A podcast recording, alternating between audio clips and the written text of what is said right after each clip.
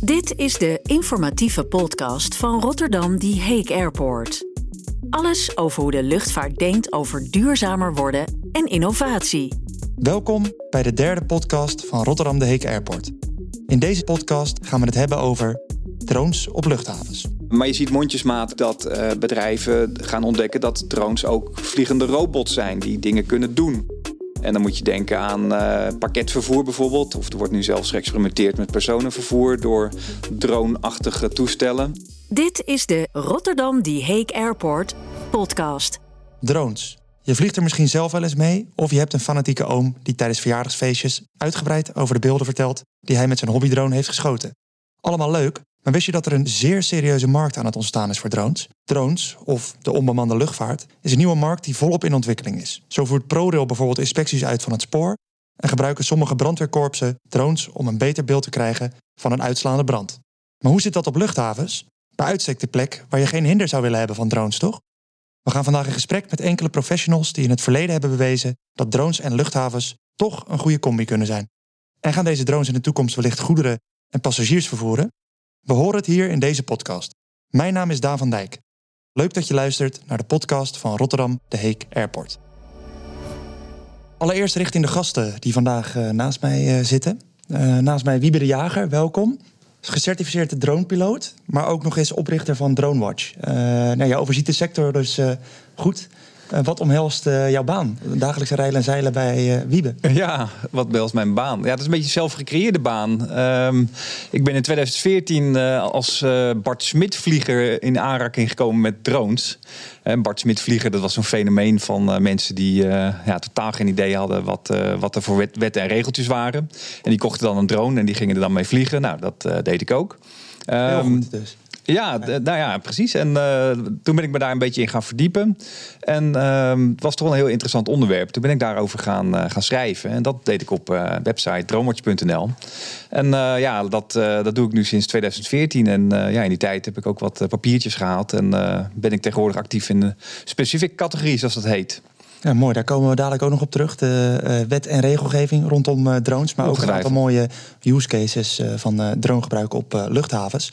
Iemand die nou, in ieder geval vaak op luchthavens te zien is. Want daar moet hij zijn werk verrichten met zijn bedrijf. Is Dejan Borota van Mainblades, CEO. Ook een van de oprichters. Welkom. Mainblades, vertel eens wat meer. Mainblades richt zich op het uitvoeren van automatische inspecties van vliegtuigen.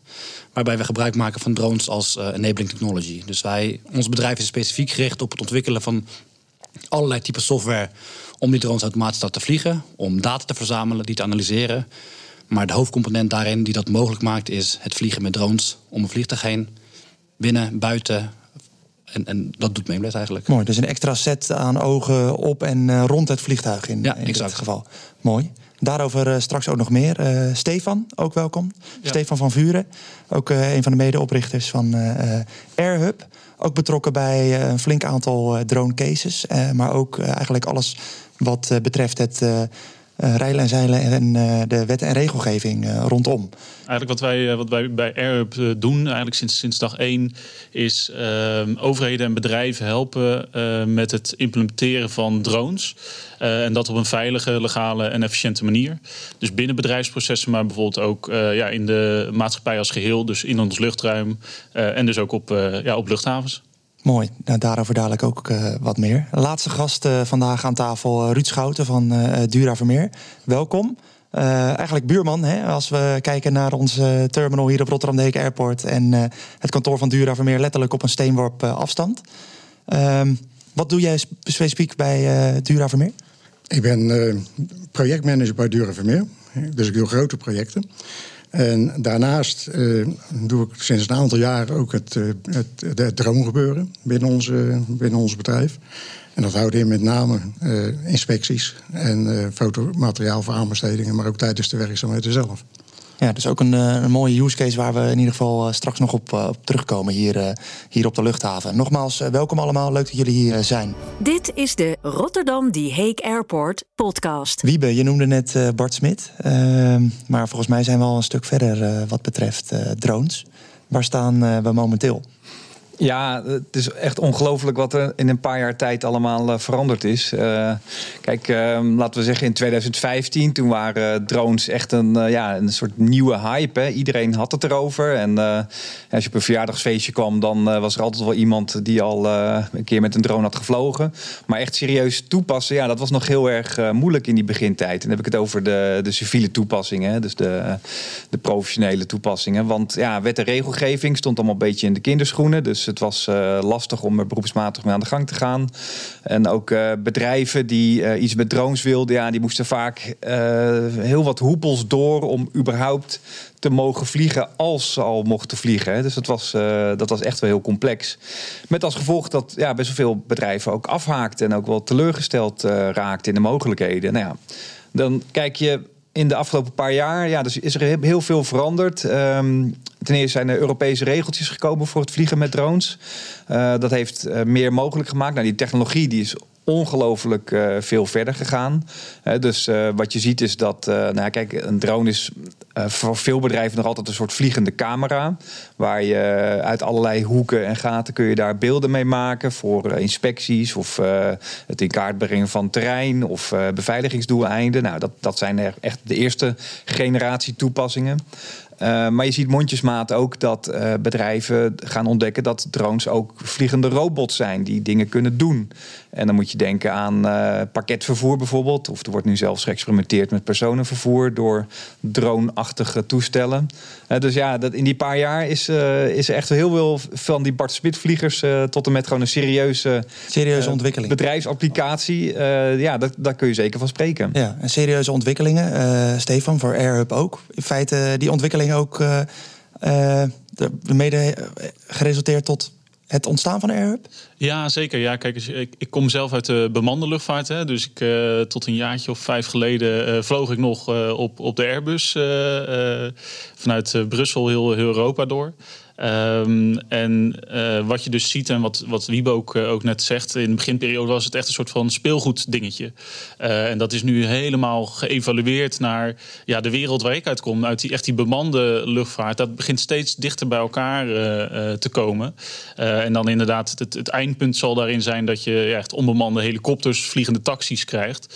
Maar nu zijn we ook al op het punt ja, dat, dat drones uh, ja, echt een, een, een, een, serieuze speler zijn en die dingen van mensen over kunnen nemen. Dus ja, je kan dingen met drones veiliger doen, je kan het sneller doen, je kan uh, dingen beter doen. Um, dus een goed voorbeeld daarvan is bijvoorbeeld bij Rijkswaterstaat. Daar gebruiken ze ook al heel veel drones. En als ze bijvoorbeeld inspecties in de markt zetten, uh, dus bijvoorbeeld bij een Dura Vermeer, dan vragen ze tegenwoordig ook echt uh, ja, kan je een drone inzetten. Want we weten dat het veiliger, uh, efficiënter en uh, uiteindelijk beter is. Dus we hebben meer data, maar voornamelijk ook betere data. Mm -hmm. Dus dat is. Zat er ook wel de drie beweegredenen voor bedrijven om aan de slag te gaan met, met drones? Ja, over het algemeen wel. Ja, voornamelijk natuurlijk, het moet. moet wij zeggen altijd, het moet of financiële voordelen hebben. Dus dat kan je door sneller of beter dingen te doen. of het moet sociale waarde hebben. En dan heb je het vaak over, over veiligheid. Um, en dat speelt natuurlijk zeker nou ja, bij, bij grote bedrijven een enorme rol, maar uh, helemaal bij de overheid. Ja, met name ook partijen met grote infrastructuur. Hè. Uh, denk dan aan uh, sporen, maar ook waar we vandaag voor zitten, luchthavens uiteraard. Um, Ruud, um, als ik zeg vijf jaar geleden Dura Vermeer en drones, was er toen wat of niet? Ja, vijf jaar geleden, dat is een beetje dat wij begonnen met drones.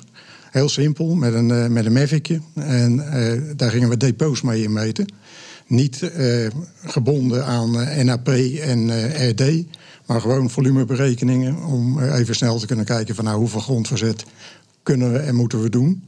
Dat werkte goed, alleen door de tijd heen zijn we eigenlijk steeds verder gegaan en op dit moment meten we met een RTK-drone zodat we direct in het Rijksdriehoeknet in NAP kunnen meten. En ook de modellen daaruit uh, kunnen genereren. Oké, okay, dat is een stuk geavanceerder dan uh, hoe het vijf jaar geleden was. In ja, ieder geval. Ja. En als je kijkt naar uh, de, de klanten, de, de opdrachten die je dan krijgt als een, een Dura Vermeer. Um, zie je daar nog specifieke veranderingen in in de, in de laatste tijd? Nou, wat ik, wat ik met name zie, niet direct in de vraag van de klant. Maar met name wel in de, in, in de werkwijze die we zelf hebben. Tegenwoordig worden steeds meer opdrachten worden verstrekt met een 3D-model. Uh, ligt daar aan de grondslag. En als dat dan bijvoorbeeld grote grondwerken zijn, dan is het met een drone heel simpel en realistisch om het 3D-model wat bedacht is door de ontwerper te kunnen vergelijken met het ingemeten model op dat moment. Echt een validatie in dit geval. Ja, dus ja. Uh, ja. bedrijfsprocessen die dus efficiënter uh, ingezet kunnen, kunnen gaan worden. Nou ja, ik denk bij uitstek iets wat Mainblades ook doet.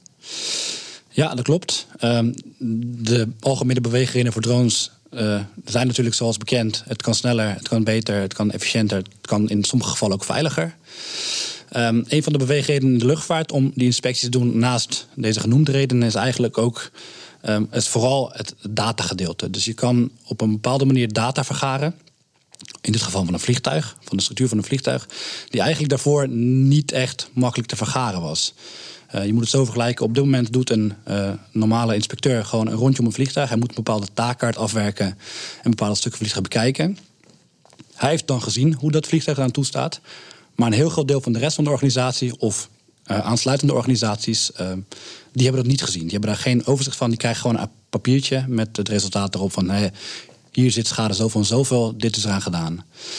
En door het toepassen van drones in deze applicatie, het maken, doen van inspecties met een drone, kan je eigenlijk een dataset opbouwen van dat vliegtuig. Kun je dat veel breder in het bedrijf neerzetten, wat die inspecties gebruikt, of uh, nevenbedrijven. Dus dat kan vliegtuigbouwers zijn, dat kan uh, onderhoudsbedrijven zijn. Iedereen krijgt eigenlijk opeens een asset-overzicht van, en een heel goed beeld van: oké, dit is hoe de kist eruit ziet. Ja, mooi. Mooie case van uh, in ieder geval dronegebruik op een luchthaven. Uh, we komen er dadelijk nog op terug, maar mooie case in ieder geval als je kijkt naar drones op, op luchthavens. De inspectie van een start- en landingsbaan, uiteraard uitgevoerd door Dura Vermeer. In dit geval de inspectie van een toestel op de luchthaven door Mainblades. Eigenlijk een vraag aan, aan ieder hier. Als we kijken naar gebruik van drones op luchthavens, zijn er dan nog meer concrete zaken te bedenken waar drones inzetbaar zijn? Wellicht de vraag eerst voor Wiebe. Ja, nou ja, dat zijn uh, ja, gebouwinspecties. Hè, er werd net, uh, dat is een, een mogelijkheid, dus infrastructuur van, uh, van luchthaven. Um, nou ja, de vliegtuiginspectie hebben we net gehad. Uh, start- en landingsbanen checken. Uh, security toepassingen zijn denkbaar. En er is ook een, uh, een toepassing die je niet zo vaak hoort. Um, er is een Nederlands bedrijf die een soort robotvogel heeft ontwikkeld. En die robotvogel wordt weer gebruikt om vogels te verjagen van, van luchthavens. En dat hebben ze onder andere geprobeerd in, in Canada. Dus het was echt, ja, nou ja, zo'n vliegende vogel is feitelijk ook een drone. Dus dat was ook een, echt een aparte toepassing van drones op luchthavens. Mooi? Dat is ook wel mooi, aangezien we hier op Rotterdam de Heek Airport een drone-detectieradar hebben. Maar in dit geval dus ook een uh, drone in zouden kunnen zetten om uh, in dit geval de vogels uh, te verjagen. En ervoor te zorgen dat het luchthaventerrein veilig is. ik heb zelf ook nog een aantal cases die in het buitenland uitgevoerd worden. Bijvoorbeeld de calibratie van de ILS-landingssystemen. Die voorheen met daadwerkelijke vliegtuigen uitgevoerd worden. Maar dus ook blijkbaar met een, een drone uitgevoerd kunnen worden. Nou ja, inspectie van zonneparken. Je ziet steeds veel, vaker ook zonnepanelen liggen op en, en rond de luchthaven. Ik heb zelfs een case ooit gezien waarbij een toestel gede-iced werd. bij nou ja, extreem koud weer en, en, sneeuwval. Um, maar wie benoemde hem net eigenlijk ook al incident management. Oftewel de extra set aan, uh, aan ogen rond een luchthaventerrein. Dus wellicht een, uh, ja, waarom uh, nog vaste camera's als, als je de camera rond kan, kan laten vliegen. Ik wilde eigenlijk even inzoomen op een aantal specifieke cases vandaag. te beginnen bij een inspectie van nou, een van de belangrijkste assets op een luchthaven, namelijk de start- en landingsbaan. Uitgevoerd door Dura Vermeer, maar ook mede ondersteund door Stefan met, met AirHub. Um, Stefan, misschien de eerste vraag aan jou. Als we kijken naar deze specifieke inspectie, waar moet ik dan allemaal rekening mee houden? Ja, het belangrijkste is natuurlijk dat je echt uh, op een, op een uh, vliegveld bent. En in dit geval was wat extra speciaal was, in, in dit geval was dat de baan ook daadwerkelijk in gebruik was. Um, we hebben eerder op, op Schiphol met drones gevlogen tijdens corona. Ja, toen was, het, was er amper of geen, geen luchtverkeer. En wat, wat hier zo speciaal aan was, is dat, ja, dat we gewoon letterlijk tussen het landende en startende verkeer een, ja, een runway en een baan hebben geïnspecteerd. en dat is dus iets, waar je ook heel erg rekening mee moet houden ehm, in ja, wat wij noemen dan een soort van tactische mitigatie. Hè? Dus, dus op het moment dat er ja, van daadwerkelijk verkeer in de lucht is hoe ga je dat drones en, onbemand, en bemand verkeer dan, dan uit elkaar houden. dus dat was een hele belangrijke hier. Ehm, en in ja, de voorbereidingen, wat, wat heel erg belangrijk was, is voornamelijk ja, de coördinatie met luchtvaartautoriteiten, met de luchthaven zelf natuurlijk. Hè, want je komt niet zomaar op een luchthaven en zeker niet met een drone in je hand. maar ook met, met de luchtverkeersleiding. dus ja, daar moet je natuurlijk ook gewoon afspraken over maken. Waar ga je wel en niet vliegen? En hoe verzeker je jezelf ook daarvan dat je niet uh, ja, op, uh, op delen van de luchthaven komt of boven delen van de luchthaven komt met die drone waar je niet wil zijn. Ja. Dus die, die zaken zijn heel belangrijk. Mm -hmm. En Wiebe, jij hebt ook een vlucht uitgevoerd hier op Rotterdam de Heke Airport. klopt dat? Nou, Zelf, zelf te maken? Of en, laten we zeggen een hele hoop korte vluchtjes. Want uh, wat Stefan uh, zegt, uh, het was ook in mijn geval op een actieve baan. Dus het was echt nou, de, Transavia landen. En ehm, een minuut later kreeg ik een go om, om met die drone de lucht in te gaan. En dan kwam er weer een trauma aan, dus was het weer naar de grond. En zo was het op en neer met die drone. Ehm, maar dat, dat bleek in de praktijk best goed te werken. Weet? Want je hebt inderdaad, nou ja, volgens je je protocol heb je communicatie met, met de luchtverkeersleiding. Dus je hebt gewoon iemand in de waar je radiocontact mee hebt. dus je kunt heel uh, snel kun je afstemmen. Uh, voor die meneer of mevrouw in de toren is het nog wel een, een, een mentale ja, uitdaging. Omdat ze die drone helemaal niet zien vliegen dus normaal gesproken eh, ja, zijn ze toch gewend van nou, als er iets eh, aankomt of iets eh, start, ja, dan kun je dat goed volgen. Maar die drone die is voor hen feitelijk onzichtbaar. Dus feitelijk te klein inderdaad, om vanuit die toren te zien. Exact. Dus er komt ook een stukje vertrouwen bij kijken. Hè, dat je ja, van elkaar weet hoe je protocollen eruit zien. En dat je die van tevoren met elkaar hebt afgestemd. En dat je dus geen verrassingen krijgt tijdens een operatie. Nee, want als ik het goed heb, is die drone ook niet inzichtelijk op hun radarsystemen.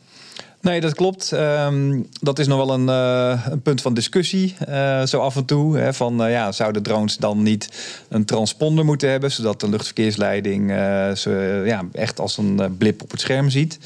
Um, dat, zou, ja, dat is wel eens geprobeerd. Het is ook technisch mogelijk. Um, alleen als je in de toekomst gaat kijken en er zullen op een gegeven moment misschien veel meer drones in de nabijheid of zelfs boven luchthavens vliegen, ja, dan is dat niet meer te doen. Hè. Je kunt niet tientallen stipjes op het scherm gaan volgen als verkeer, verkeersleider.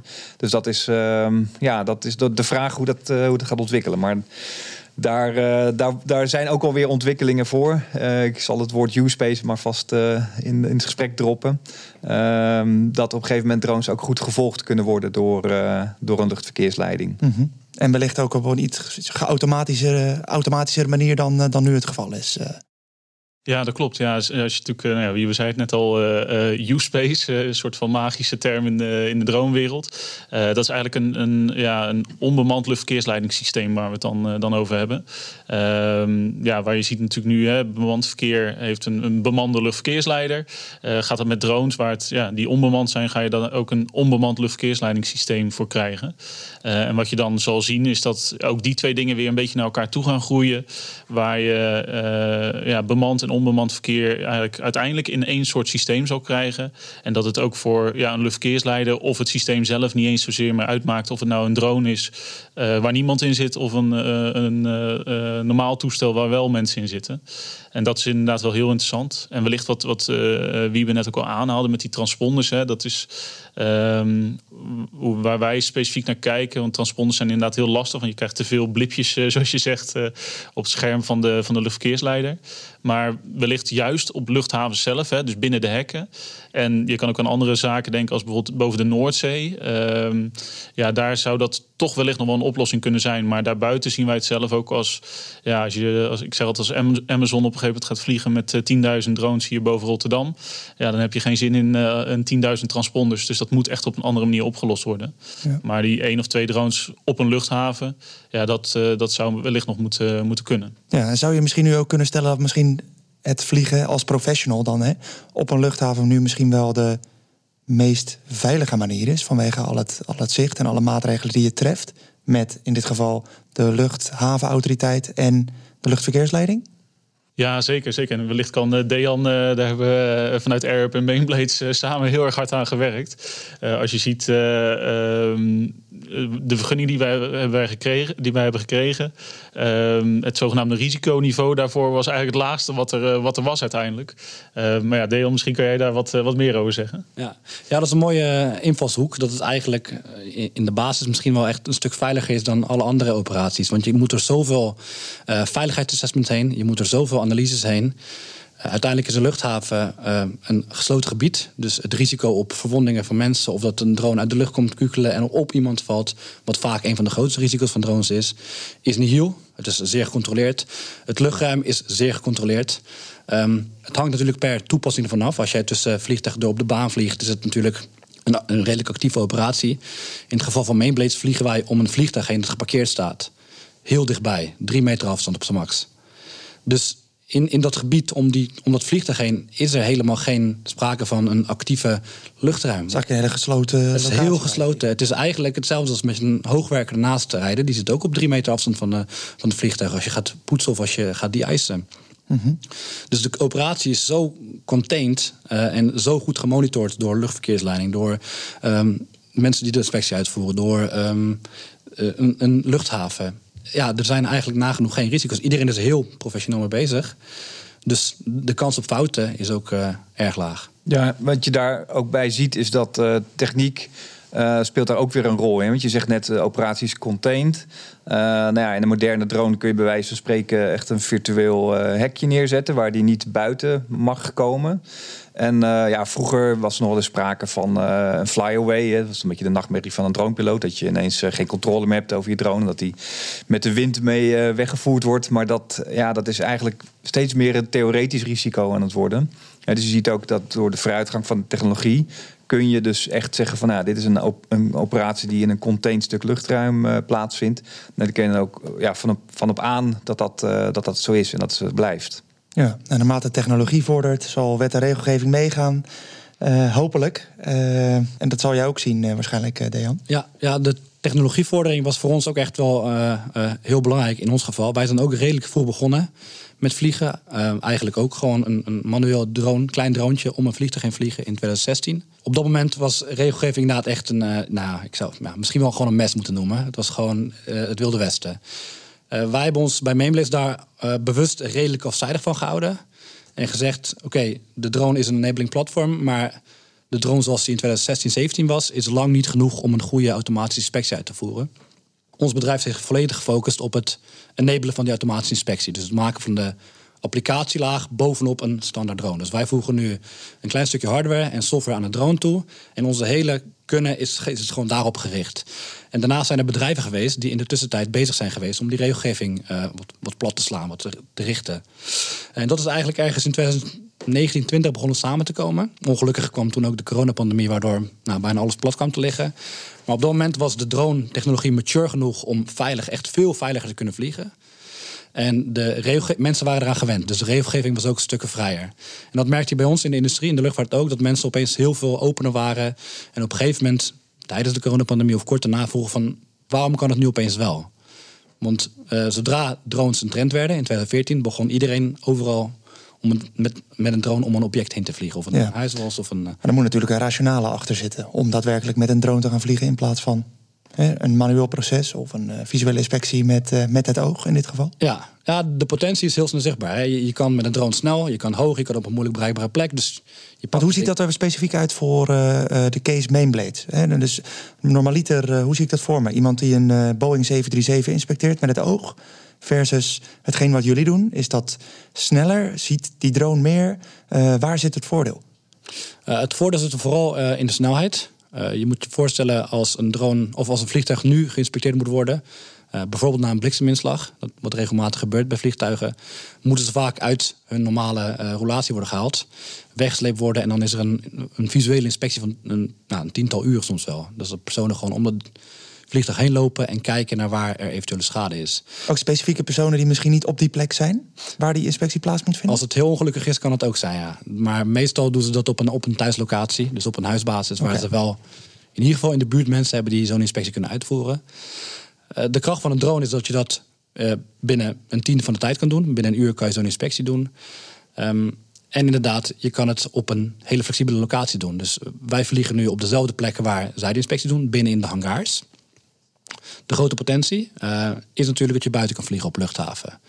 En die potentie is vooral daar uh, voor de luchthavens en voor de operators, voor de luchtvaartmaatschappijen. Want op het moment dat jij op nou, ik zou zeggen random plekken, maar op bepaalde plekken op luchthaven inspecties kan uitvoeren, kan je dus je vliegtuigbewegingen minimaliseren en kunnen, dat is gunstig voor luchthavens, en kunnen luchtvaartmaatschappijen zorgen dat een vliegtuig langer of sneller in operatie, langer in operatie blijft of sneller in operatie terugkeert. Ja, en hoe moet ik die operatie straks voor me zien in de toekomst? Is dat uh, bijvoorbeeld een uh, drone die uh, op een vaste plek op de luchthaven staat en automatisch richting de plek gaat waar de inspectie plaatsvindt? Is dat het droombeeld? als je het mij vraagt, niet. nee? Zodra je met een drone gaat vliegen op luchthaven, wil je eigenlijk, tenminste dat is onze conclusie, onze les geweest, wil je eigenlijk je vliegbeweging minimaliseren. Dus op het moment dat jij met een drone-inspectie gaat doen, uh, van een vliegtuig, wil je ook in die contained space om het vliegtuig heen blijven. Je wil niet even kriskras over de hele luchthaven en dan het vliegtuig zoeken en inspectie doen. Nee, je gaat, het wordt meer net zoals een grondproces. Hè. Vliegtuig land, er moet uh, eten aan boord, er moeten spullen worden uitgeladen, er moet een drone-inspectie worden uitgevoerd. Ja, dus echt starten, eindigen en, ja. en executeren in die contained ruimte waar je het over had. Ja. Ja, wat misschien ook wel grappig is, hè, want uh, vanuit uh, is dat inderdaad heel erg contained. Echt dicht om dat, om dat toestel heen. Uh, we hebben toen in diezelfde coronaperiode ook voor het eerst echt met drones op Schiphol gevlogen. En toen hebben we ook zelfs gekeken naar bezorging, wat, wat, wat Wiebe net al, net al aanhaalde. Want wat, wat je zeker op grote luchthavens ook hebt, is natuurlijk dat de afstand soms tussen toestel en uh, de onderdelen die je misschien nodig hebt voor het onderhoud van het toestel, dat die uh, flink uit elkaar liggen. Misschien niet zozeer hemelsbreed, maar wel uh, hoe je met een autootje van A naar B komt. Uh, en ook daar hebben we naar gekeken destijds. En dat uh, was des, volgens mij met Transavia toen. En toen zagen we ook al heel snel van... hey, dit heeft ook enorme potentie. Maar dat is natuurlijk wel even iets meer operationele en juridische voorbereiding... dan wat we hier bij, bij Mainblade hebben. Maar ook dat is natuurlijk wel een, een, een ja, echt een, een punt wat, ja, wat heel interessant kan zijn. Ik denk inderdaad, als ik dat zo, zo aanhoor... En ook jouw vraag net van zou dat dan eventueel een, een drone kunnen zijn die ergens staat en vervolgens uh, zijn ding gaat doen. Uh, we hebben natuurlijk die, die inspectie op de luchthaven gedaan. Ik heb zelf gevlogen toen. Uh, met het twee, weet het, de mannen die meekijken. Ik ben de naam even Observers. Kijken. Observers. Observer. Twee, twee observers en een RT-commander erbij. Nou, dat verliep eigenlijk heel erg vlekkeloos. Ik vond dat het, kijk, het vliegen is niet anders dan buiten de luchthaven, maar de hele procedure eromheen, die, uh, die vraagt wel wat anders. Iets meer afstemming. Ja. Iets meer afstemming vooraf, maar ook tijdens het vliegen.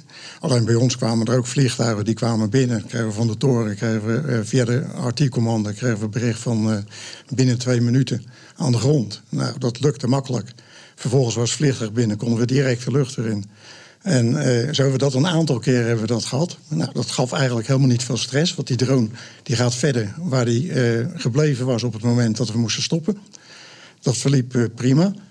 het enige nadeel was, omdat het toch wel erg lang is, die baan. Hij is 2200 meter, ja. als ik even uit mijn hoofd ja, klopt. Dat je vanaf verschillende vliegposities moest vliegen. Nou, dat kan wel buiten het operationeel gebied. Dat was ook nog wel een voordeel. Dus qua veiligheid was dat eigenlijk prima.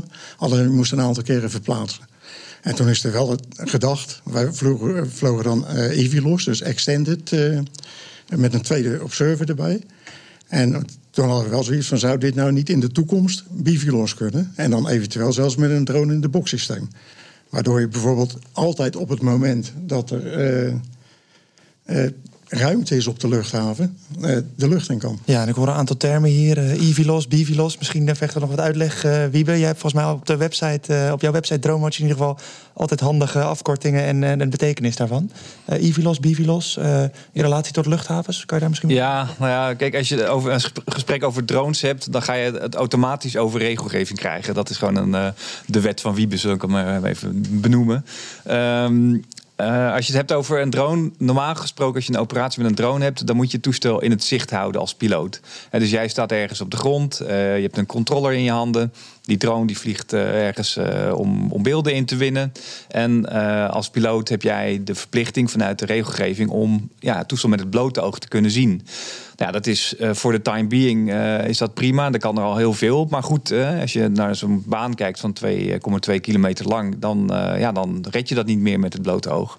Dus dan kun je, dat noemen ze extended visual line of sight, dat je die drone dus verder van je vandaan laat vliegen. En eigenlijk wordt daarmee ja, min of meer vanaf 500 meter of meer wordt daar een soort van voor de wet naar gekeken.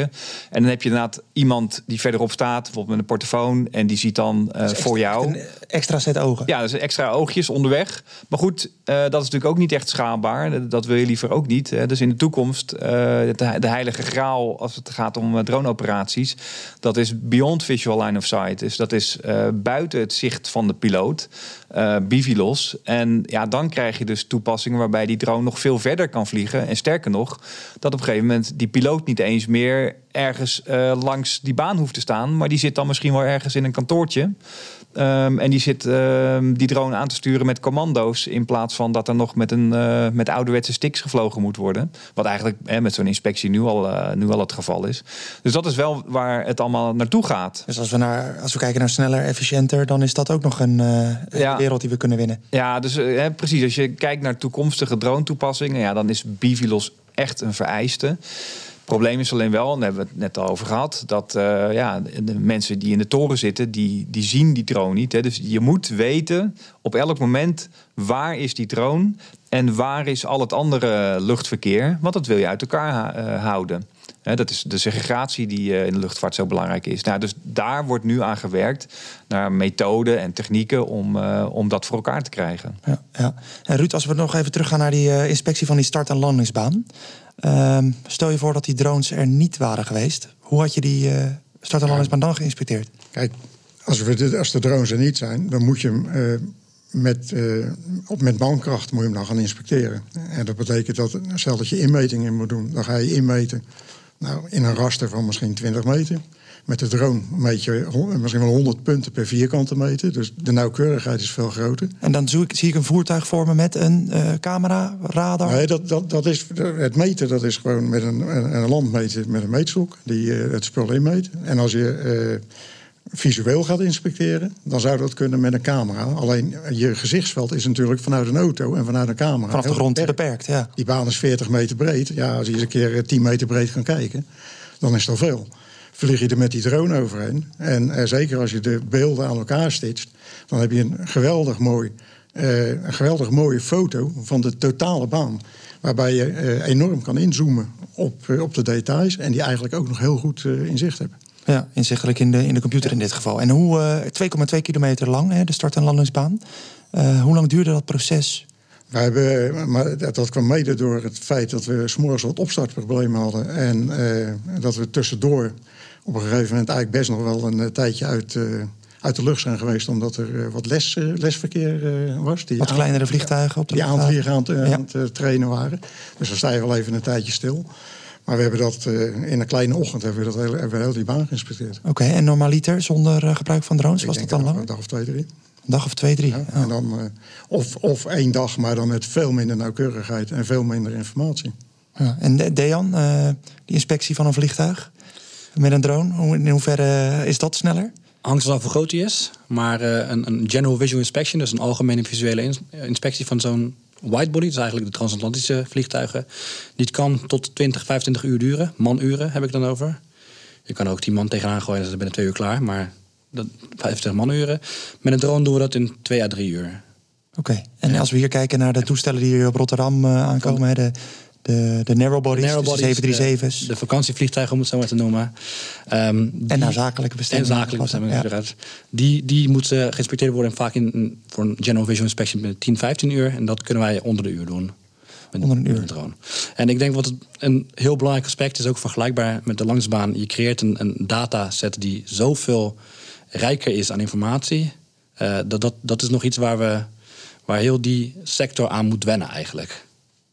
Ja. Ja, en is dat, eh, waar heeft dat specifiek mee te maken? Is dat, is dat gewoon het feit dat dingen altijd zo gingen zoals ze gingen? Um, nou ja, specifiek de luchtvaart. luchtvaart is een hele innovatieve sector en, en, en technologie aanjagend. Maar als je nou kijkt naar een visuele inspectie, dat gebeurt al sinds de eerste vliegtuigen precies hetzelfde. Uh, waarom? Het, gaat goed, het gaat veilig, er gebeurt, het gaat niet veel mis. Dus de drang om te innoveren, om iets nieuws te doen, daar is, is, was niet heel groot. Daar ligt het niet aan. Nee, maar door, door die groei in technologie hè, in de afgelopen acht jaar in drones, in de mogelijkheden. Hè. Eerst doen we er alleen een camera op en dan maken we wat foto's. Nu voegen we er intelligentie aan toe. Nu gaat die drone nadenken en strategisch data verzamelen en die verwerken. En daar komt een rapport uit wat meteen actionable is en compliant met de standaarden in de industrie. Ja, dat zorgt ervoor dat gewoon uh, processen, werkprocessen veel sneller, beter kunnen, sneller kunnen, snel, veel beter kunnen. En dan is er opeens wel. En ook toegestaan, Dejan. Want soms hoor je nog wel eens hè, dat, uh, dat er eigenlijk betere methodes zijn. In dit geval bijvoorbeeld uh, camera-inspecties per drone. Maar dat de data eigenlijk niet gebruikt mag worden. Want in de regel staat dat men echt het met het daadwerkelijke oog. Dat is eh, een heel goed punt. En dat is ook een van de redenen waarom wij niet ons specifiek hebben gericht op uh, certificeren van dronevliegen buiten. Want wij voorzagen heel veel dat dit, het mogen toegebruiken van die data, uh, als bottleneck zou zijn voor de industrie. En dat is het nog steeds. Wederom, die groei in de technologische ontwikkeling heeft ervoor gezorgd dat de data nu zo goed is dat het eigenlijk uh, heel duidelijk is dat een drone-inspectie beter is. Alleen je moet het wel nog een aantal tientallen keren doen, vergelijken, om inderdaad de, de, de processen en de methodieken die toegestaan zijn, regelgevende instanties ervan overtuigen dat dit eigenlijk beter is. Ja. En wat is er volgens jullie nodig om die drempel over te gaan en, en om, om drones eigenlijk nog vaker in te kunnen zetten? Uh, voor mij is het gewoon ervaring. Um, dus op dit moment voor vliegtuiginspecties is het een stukje ervaring. Dus wij draaien nu heel veel inspecties en die vergelijken we met manuele inspecties. En zodra je dat eigenlijk aan wie dan ook laat zien, quality departments, engineering departments, regelgevende instanties, de resultaten zijn vijf keer sneller verworven en vijf keer preciezer. Dat hoef je niet honderd keer te doen, want dat is honderd keer hetzelfde.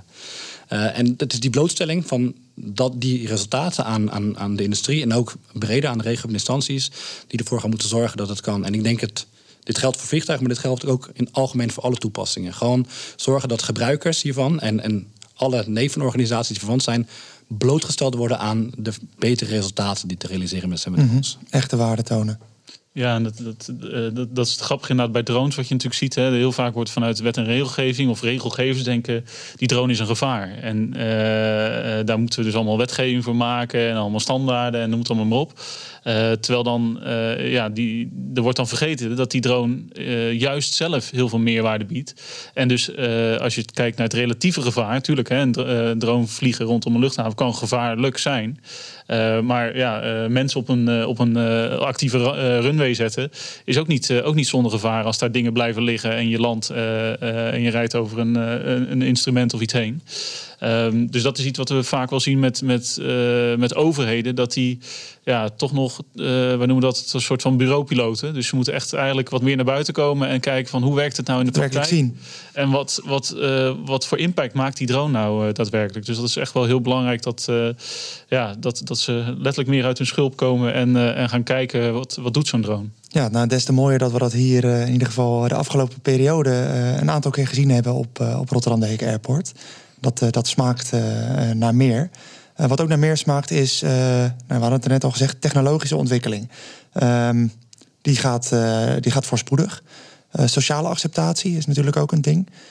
is men bereid om dit soort nieuwe toepassingen in de lucht te accepteren? En dat is uiteraard ook afhankelijk van de toepassing. Wiebe, ehm, we zien verschillende toepassingen, net genoemd. Hè? Inspectiedoeleinden, start- en landingsbaan. Daarnet werd kort al genoemd het leveren van pakketjes, goederen. Amazon kwam al een paar keer voorbij. Um, maar er is ook nog zoiets als passagiersdrones. Ja, um, het, het, het, zijn vliegende robots. Ik zeg heel vaak, um, als je het hebt over mobiliteit en uh, allerlei vraagstukken waar, waar overheden mee worstelen als het gaat om uh, huisvesting en transport. Uh, ja, denk in de derde dimensie. Hè. Ga het luchtruim. we kennen nu de bemande luchtvaart, maar dat is natuurlijk met vliegtuigen naar, van luchthavens naar andere luchthavens nogal grofmazig. Hè. Maar die drones en elektrische toestellen, die gaan dadelijk veel fijnmaziger opereren. En het is natuurlijk interessant ook voor, uh, ja, voor kleinere luchthavens. Die gaan dan misschien ook wel opnieuw nadenken over een rol. Hè. Dus er zijn een aantal dingen die nu spelen. Uh, ik denk dat elektrisch vliegen is er één van. Maar ook het, de ontwikkeling van totaal andersoortige luchtvaartuigen. Dus dan, ja, dan denk ik aan de zogenaamde eVTOLs. Dat zijn Electrical Vertical Takeoff and Landing toestellen. Dus dat zijn drone-achtige apparaten die, ja, die echt geen landingsbaan meer nodig hebben. Maar die eigenschappen van de helikopter, zoals we die. Ja, eigenschappen van de helikopter, maar dan stiller en, uh, en eenvoudiger, mechanisch een stuk eenvoudiger. Um, goedkoper waarschijnlijk qua exploitatie. Dus er komen hele nieuwe vormen van luchtvaart aan. En um, ja, dat, dat zijn allemaal ontwikkelingen waar ook bijvoorbeeld de Rotterdam Airport mee te maken kan krijgen. Als je bijvoorbeeld kijkt nou ja, de, de nabijheid van de Rotterdamse haven. Uh, er wordt er nu al nagedacht over een toekomst waarin bijvoorbeeld loodsen, die nu nog, of uh, scheepvaartbemanningen, die nu nog uh, over de weg en met alle files bij Rotterdam naar een vliegtuig moeten. Ja, dat zou misschien in de toekomst wel met een soort van luchttaxidienst geregeld kunnen gaan worden. Korter verkeer, kortere afstanden. En de vorige keer hebben we het ook gehad over elektrische luchtvaart. En dat ging dan met name over conventionele toestellen zoals we die zien, maar dan met een elektrische aandrijving.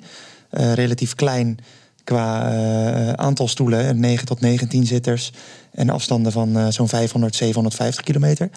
Um, bij die eVTOLs, dan praten we over nog kortere afstanden? Veel korter, ja. Dat is echt maximaal, nou, laten we zeggen 10, 20 kilometer dus dat is echt, uh, ja, dat noemen ze. Er zijn allerlei termen voor. Urban Air Mobility is een van de termen, of Advanced Air Mobility. Dan heb je het echt over de hele korte afstand. Dus op een gegeven moment krijg je transportsystemen waarbij, uh, nou, bijvoorbeeld elektrische luchtvaartuigen of elektrische vliegtuigen moet ik zeggen. Die doen dan bijvoorbeeld uh, het afstandje Rotterdam Airport naar Brussel of naar Maastricht of naar Düsseldorf. Hè. Dus een beetje die, die kortere afstand. En dan om naar de luchthaven te komen vanuit Rotterdam Centrum uh, daar pak je dan de eVTOL voor. En dat, dat zijn echt scenario's waar nu over uh, nagedacht wordt. Je kunt het het bijna niet voorstellen. Er is ook best wel dat mensen zeggen van ja, moet het nou allemaal van die dingen in de lucht, drones in de lucht overal. Nou, dat is deels een terechte zorg, hè, want ja, het is natuurlijk ook, je krijgt natuurlijk ook met nieuwe vragen met, met geluid en met privacy krijg je mee te maken. Uh, tegelijkertijd denk ik ook ja, dat, je, dat je niet ontkomt aan die derde dimensie. Want op een gegeven moment loopt op de grond ook alles vast. Ja, ik zag laatst dat men op uh, de luchthaven van Rome in ieder geval een uh, vertiport, zoals ze het noemen, ontwikkeld hebben. Waar nou dit soort nieuwe type toestellingen in ieder geval ja. Klopt, ja. Dus kunnen landen en uh, afgehandeld kunnen worden. Wat vroeger de helihaven was, dat heet tegenwoordig Vertiport. En dat is dus niet, niet alleen een plekje om met zo'n toestel te, te stijgen en te landen, maar ook om het op te laden, om passagiers te kunnen laten in, in en uitstappen. Uh, dus hè, die, die, die omringende infrastructuur, dat is allemaal onderdeel van zo'n Vertiport. Ja. En die kunnen dadelijk op een luchthaven gebouwd worden, maar wellicht ook op daken van gebouwen. Dat is wel een interessante. Hè? We hebben als luchthaven natuurlijk, uh, hebben we niet voor niets de inspectiecases besproken net. Uh, luchthaven is niks anders dan gecentraliseerde infrastructuur.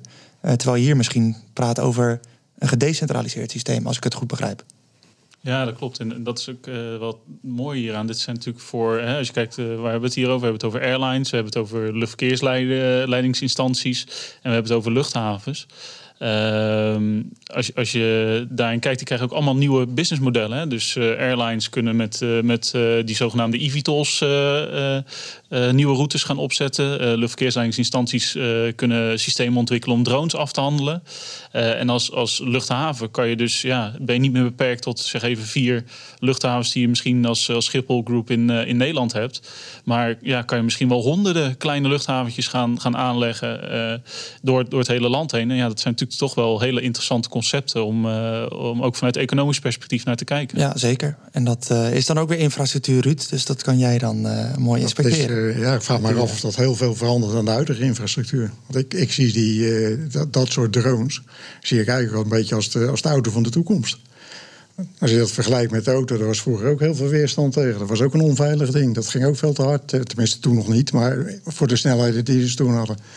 En nu heb je straks uh, dit soort uh, apparatuur. Ik, ik, denk dat dat gewoon uh, toekomst is. Het is de wereld verandert, hè? Ja, het zit ook bijna in elke tekenfilm en, en sci-fi serie dat in ja, precies. 2000 zoveel honderd vliegen we allemaal naar. de Jetsons was het toch? Ja, ja. Star Wars, ja. Star Trek, noem het maar op. Alle, alle sci-fi shows en tekenfilms hebben wel een vliegend autoconcept, toch? En dat is. En hoe merken jullie dat in de markt? Want ik merk zelf dat er heel veel uh, je hebt natuurlijk de hype cycle. Hè? Er heel veel hype is, ook met eVTOLs. Ehm, wie gaat het redden, wie niet? Uh, ik denk dat er heel veel geld in omgaat momenteel. Heel veel geld, misschien soms in de bedrijven waar je denkt... Hmm, had hem misschien ergens anders ingestoken. Hoe, kijken jullie naar die, uh, die markt? Ja, dat is een hele interessante markt. Het is natuurlijk echt inderdaad een markt. Zeker, het zijn eigenlijk twee verschillende markten. Hè? Want we hebben de, de drones zoals we die vandaag kennen. Um, daar hebben we misschien nog een soort van tussenvorm waarin we die, die uh, bezorgdrones gaan krijgen. Dat is ook iets waar heel veel geld in wordt. En die drones van nu, daar zie je de het bewijs al, hè? Ja, daar zie je het bewijs al. Dus daar, daar is de, de business case, laten we zeggen, rond. Uh, voor die bezorgdrones moet die nog rondkomen. Maar daar zie je vooral op, op ja, high priority, high value bezorgingen... zie je dat dat wel gaat, gaat lukken. Hè? Bijvoorbeeld uh, de ANWB is in Nederland aan het trials aan het doen... met bezorgen van bloedmonsters bijvoorbeeld. Met, met Sanquin. Ja, en die, en die laatste, die, die vliegende taxis en, en metro's, dat is inderdaad wat je zegt. Daar worden miljarden ingestoken. En uh, net als dat je natuurlijk nu overal start-ups ziet die elektrische auto's gaan maken, zie je dat ook met uh, uh, ja, onbemande passagiersdrones. Um, en er zullen er maar een paar het uiteindelijk redden. Want ja, het, is wel luchtvaart. Dus je moet gecertificeerd worden. En dat zijn niet zaken die je nou even in een, in een dag, dag doet. Uh, dus dat, dat wordt nog een uh, spannende race. Uh, nee, veiligheid staat daar zeker op nummer 1 in, in de luchtvaart. Um, als we nou kijken naar Rotterdam Deek Airport over een aantal jaar, en dan zou ik het rondje eigenlijk willen maken hier. Um, als we kijken naar drones, en drones in de brede zin van het woord, dus ook urban air mobility. Um, wat zien we dan over, zeg pak een beet, twee of vijf jaar? Ruud, aan jou. Uh, ja, dat is een voorspelling uh, natuurlijk. Uh, ik denk dat, die drones die zetten door. Dus ik denk dat op een gegeven moment naar de toekomst toe... dat zeker jullie assets dat die, bewaakt worden met, met drones. En, en, niet alleen voor het moment dat die drone vliegt en de dag dat die vliegt... Nee, juist die datavastlegging, waar ook bij de vliegtuigen over wordt gesproken... dat is heel belangrijk, dat je door de jaren heen kan zien van hoe is mijn infrastructuur op de luchthaven, hoe ligt die erbij, waar ontstaan problemen, uh, waren die problemen er al, uh, ik zie ze nu, maar waren ze de verleden jaar ook al. Dat kan je allemaal terugzien. En dat zie je nooit terug als je op een gegeven moment uh, visueel die dingen nee. doet. Dus inspecties zijn zo verworven dat we eigenlijk geen eens meer praten over de droom, maar puur over de data die er vergaard, uh, mee vergaard is en uh, waarvoor het gebruikt wordt. Het gaat uiteindelijk om, om de data, tenminste in, in mijn wereld gaat het om de data. Ja. ja. Stefan, de luchthaven hier over, nou zeg vijf jaar. Ja, over vijf jaar. Ja, nee, ik denk over vijf jaar dat, dat wat Ruud zegt, het gebruik van drones heel normaal is geworden op, uh, op een luchthaven. Uh, nou ja, kijk naar wat ze met Duravermeer doen. Kijk wat, uh, wat Mainblades doet. Ja, ik denk dat dat gewoon een soort van semi-standaard gaat worden. En dat we dan veel meer hebben over nou ja, dingen als, als vertiports. Hoe gaan we vliegende taxis op onze luchthaven ja, integreren. En, en grote aantallen drones als een luchtverkeersleidingssysteem afhandelen. Dus dat, ehm, dat zie je nu al. En, en ja, dat zal alleen maar meer worden. Ja. En Dejan, Mainblades hier op de luchthaven? Hier in Rotterdam of uh, ja. ik bedoel Mainblitz op elke luchthaven? Op elke? ja, dat is natuurlijk het droombeeld. Nou, wij, wij, wij denken wel dat we binnen de komende vijf jaar wel overal op het continent een drone kunnen neerzetten. En we zien ook op Amerika, Europa, Azië overal de drang om dat ding buiten te laten vliegen. Voor die uh, beperkte inspecties van vliegtuigen, zeker. Ja. Dat, um, dus ik, ik denk, ik ben het met Stefan eens. Ik denk dat dat soort cases, die goed afgewerkt en afgebakend zijn, uh, een, een gebruikelijk zijn geworden op luchthaven. En ik denk dat de focus meer wordt op hoe past inderdaad een, nou, noem het een ouderwetse luchthaven in de moderne denken van uh, die vertiports en, en uh, vliegende auto's en wat dan niet. Mm -hmm. Ik denk dat er nog steeds een hele grote rol voor is, maar die industrie moet een beetje opener daarvoor gaan worden. Ja, de mix waar we het net ja. over hadden. Wiebe? Nou ja ik, ik denk dat Ruud zijn drone die staat dadelijk gewoon ergens in een box en die kan uh, op afroep ergens naartoe gestuurd worden. Nou, Mainblades, uh, daar loopt iemand dadelijk met een koffertje en een drone uh, die ook, ook met ingezet kan worden. Ik denk dat misschien de grootste verandering nog wel in de, in de toren zal plaatsvinden. Dus waar je nu de traditionele luchtverkeersleiding, ja, die, die is echt wel heel traditioneel eigenlijk, hè, met, met radiocontact en uh, met het visueel in de gaten houden van wat er allemaal gebeurt. Ja, ik denk dat we daar echt een uh, gigantische revolutie gaan zien uh, van veel hogere mate van automatisering. Ehm, computers die, die dadelijk vluchtpatronen gaan uitstippelen. Niet alleen voor die drones en misschien wel die luchttaxis. Maar misschien zelfs ook wel voor het reguliere luchtverkeer. Dus ik denk dat, ja, dat, dat de echte revolutie die, die vindt een beetje onder de motorkap plaats. En dan heb je het over de, de manier waarop alles aangestuurd gaat worden. Ik wil jullie graag bedanken voor de deelname aan, aan de podcast. we zijn een stukje wijzer geworden in ieder geval rondom het gebruik van drones op en, en rond luchthavens. En volgens mij gaan we een mooie toekomst tegemoet. Dus nogmaals dank voor jullie komst. Tot zover deze aflevering van de informatieve podcast van Rotterdam, die Hague Airport.